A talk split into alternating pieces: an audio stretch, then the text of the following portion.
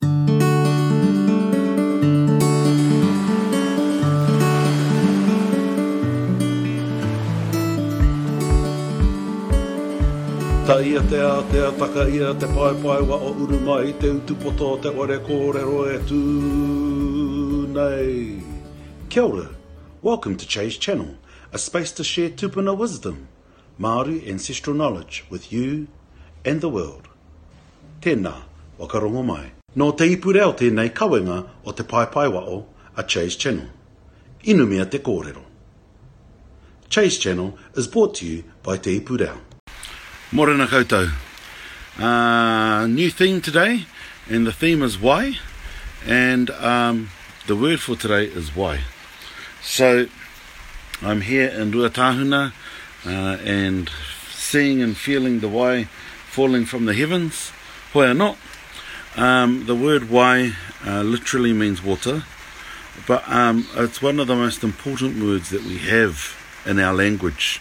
Uh, morena, Dave. uh, simply because uh, not only does it mean why, but it's also a word that we use to ask who you are,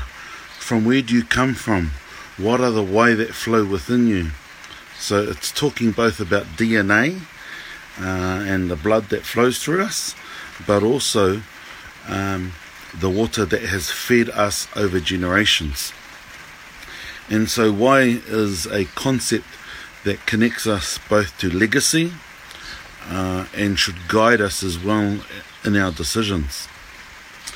Uh, and also because why is such a controversial issue today, um, but let's talk about um, that legacy part. And so for, for Māori, why uh, is not only recognised as a way to identify who you are, Uh, and therefore that's why it's connected to our pepeha. Uh, but also um, our responsibility back to why we are 70% why. Uh, the world is 70% why, roughly, uh, and therefore uh, it's an innate connection that we have with the universe and um, our responsibility to therefore protect it because we are a reflection, a reflection of um, the why that we are supposed to be looking after. So I'll be talking about why over the next few weeks, and um, you've seen a few photos um, that I sent out last night.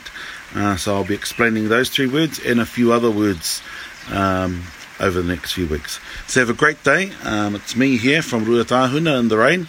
Tēnā koutou, Kia ora tātou. Nā Te Puni Kōkiri e pūtea tautoko. Made with support from Te Puni Kōkiri. Nā Puoro Jerome ngā reo puoro. Soundtracks from Puoro Jerome.